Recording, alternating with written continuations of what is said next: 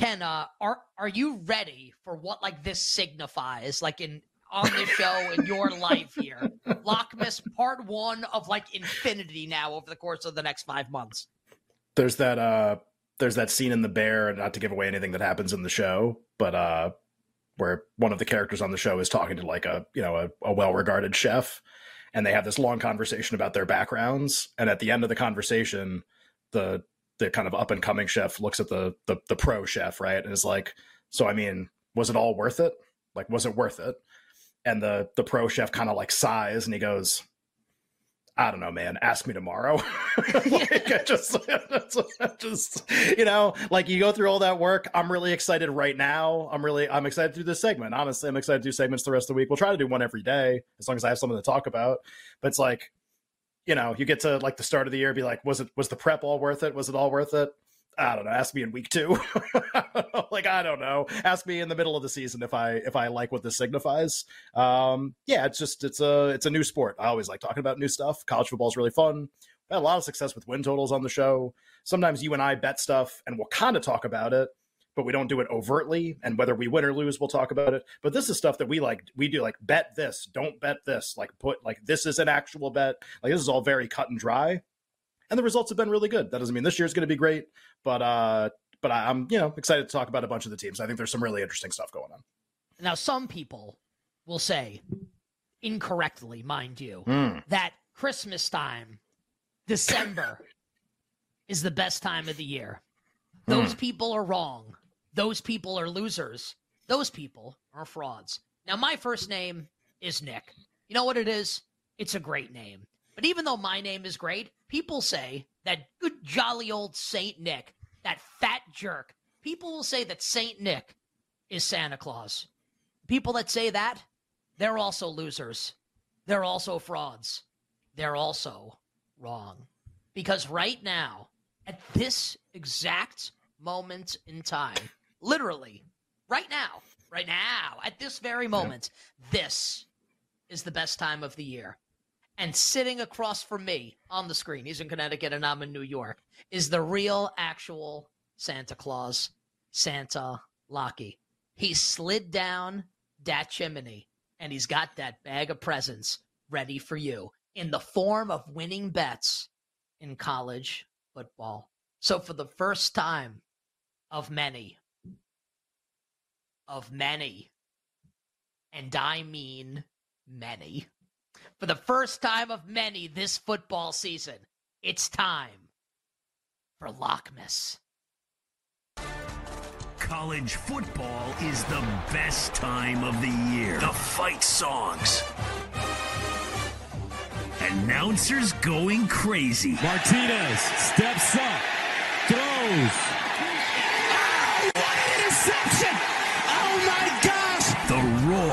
Crowd. But for Nick and Ken, college football only sounds like one thing. It's Lockmas time on You Better You Bet. All right, now play the fiddle, clown.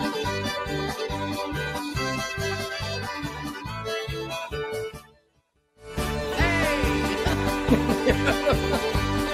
They even turned it down for the hay. They I turned think, it down for you we on need. that one. I think we need to like re-edit that and get the hay back in there, right? Because I enjoyed that. It was so bad. It was actually. Well, I think great. Feliz Nari Feliz Navidad has the hay in it. I think that has the hay in it.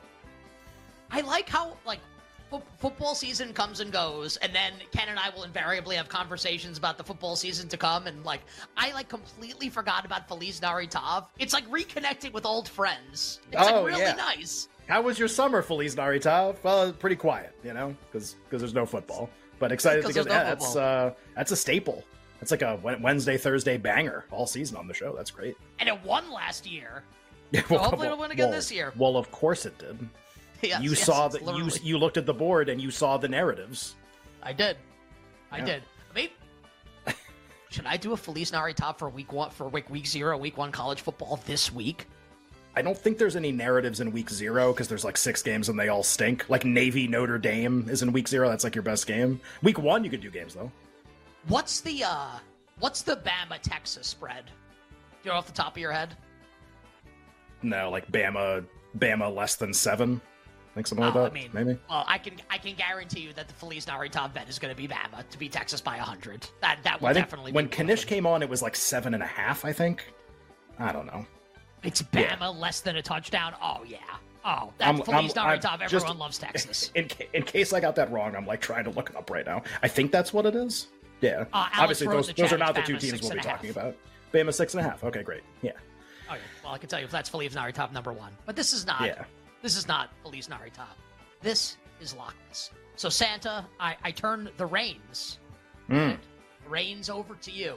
What is the first college football bet in Lockmas this season on You Better You Bet?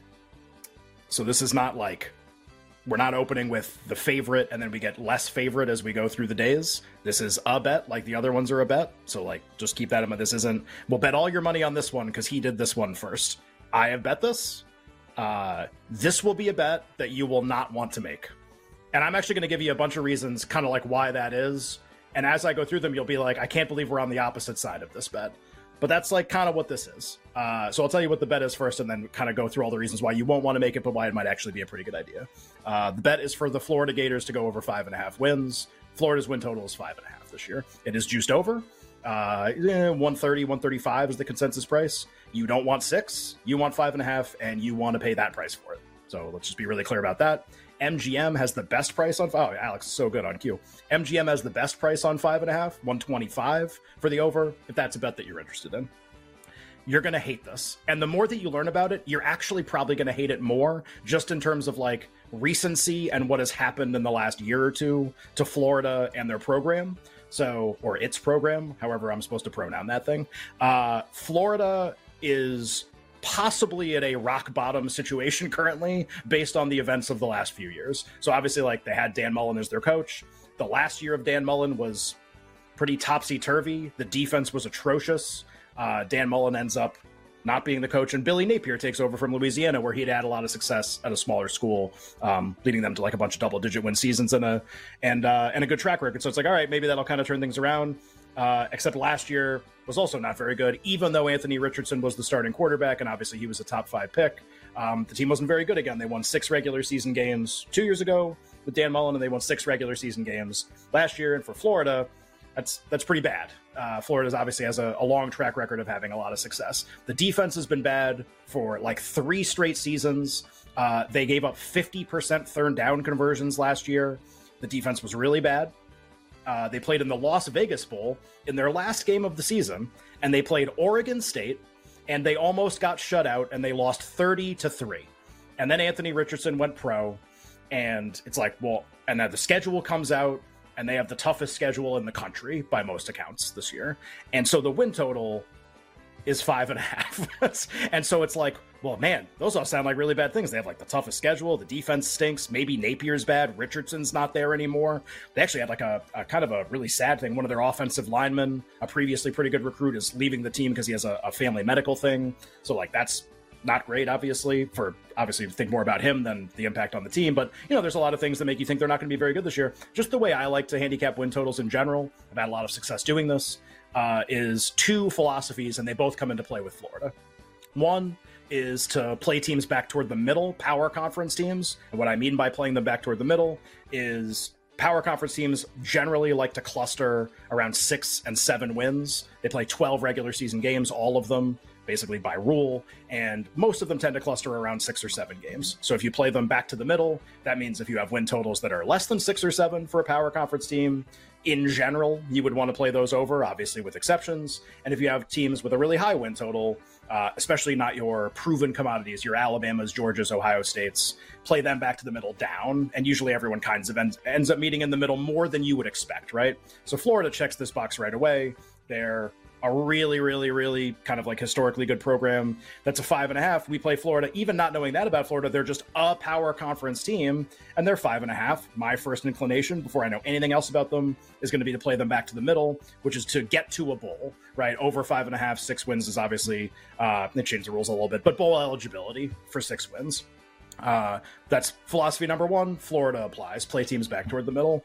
Uh, philosophy number two is look at how the market historically rates a school in terms of what is not how many games do they actually win. what does the market expect every single year? What is their win total in the market every single year? And is there a very recent run of great or poor play that is causing a dramatic shift in what we expect from that team in a given season. So, for example, maybe you have like this happened. There's a number of examples of this. Iowa State with with uh, Matt Campbell, they go nuts. They win like nine games. They bring Brock Purdy back. They bring Breece Hall back. The win total for Iowa State the year after that was ten. So again, like a recent run of success, and then the win total pops. The market expects insane things versus the history of the Iowa State program. They go under. How does that apply to Florida? This is the lowest win total in the history of the University of Florida by multiple games. They've never had, in the last 40 years, again, like I don't have their 1980s win totals handy, they've never been expected to be this bad, ever. By more than by more than a game and a half. They've never been expected to be this bad. So on a program baseline level, they're recruiting the same. Their quarterback's not Anthony Richardson, whatever. But like not enough has changed where this can be the new baseline for Florida, even if you don't like them very much. Um, previously, last year, their win total was seven. That was on the low end of how they've been rated historically anyway. Um, God, Jim McElwain, the teams were seven and a half. So just like, again, program baseline, is there a recent run of form, bad or good, that causes the market to really like expect something dramatically different. That's happening here. Uh, Florida's been really bad. They've been way worse than we thought. The defense is atrocious. They have a new defensive coordinator, which we can talk about at some point, who might be good. Who knows? And it's causing the market to expect them to be much different than they've always been. Uh, and anytime you have that, I always want to play against that, whether that's an over or an under. So play teams back toward the middle. Florida checks that box. Play teams that are expected to be way different than their school history and their program history. That's happening here again really for the first time in Florida's history. They're expected to maybe not make a bowl, expected to maybe not make a bowl. And uh, as bad as things seem for them right now, and they seem brutal, uh, that I think is at least a buy opportunity for them. So over four, uh, over five and a half for Florida. That's the first bet. Uh, where would Maren Morris want you to uh, to play schools back to? Uh, well, she would really like me to have them all meet in the middle. Then she would say, "Oh, lucky." Right. I'd be like, you got it, Maren. I'll meet you there. Why don't you just meet me in that middle? Uh,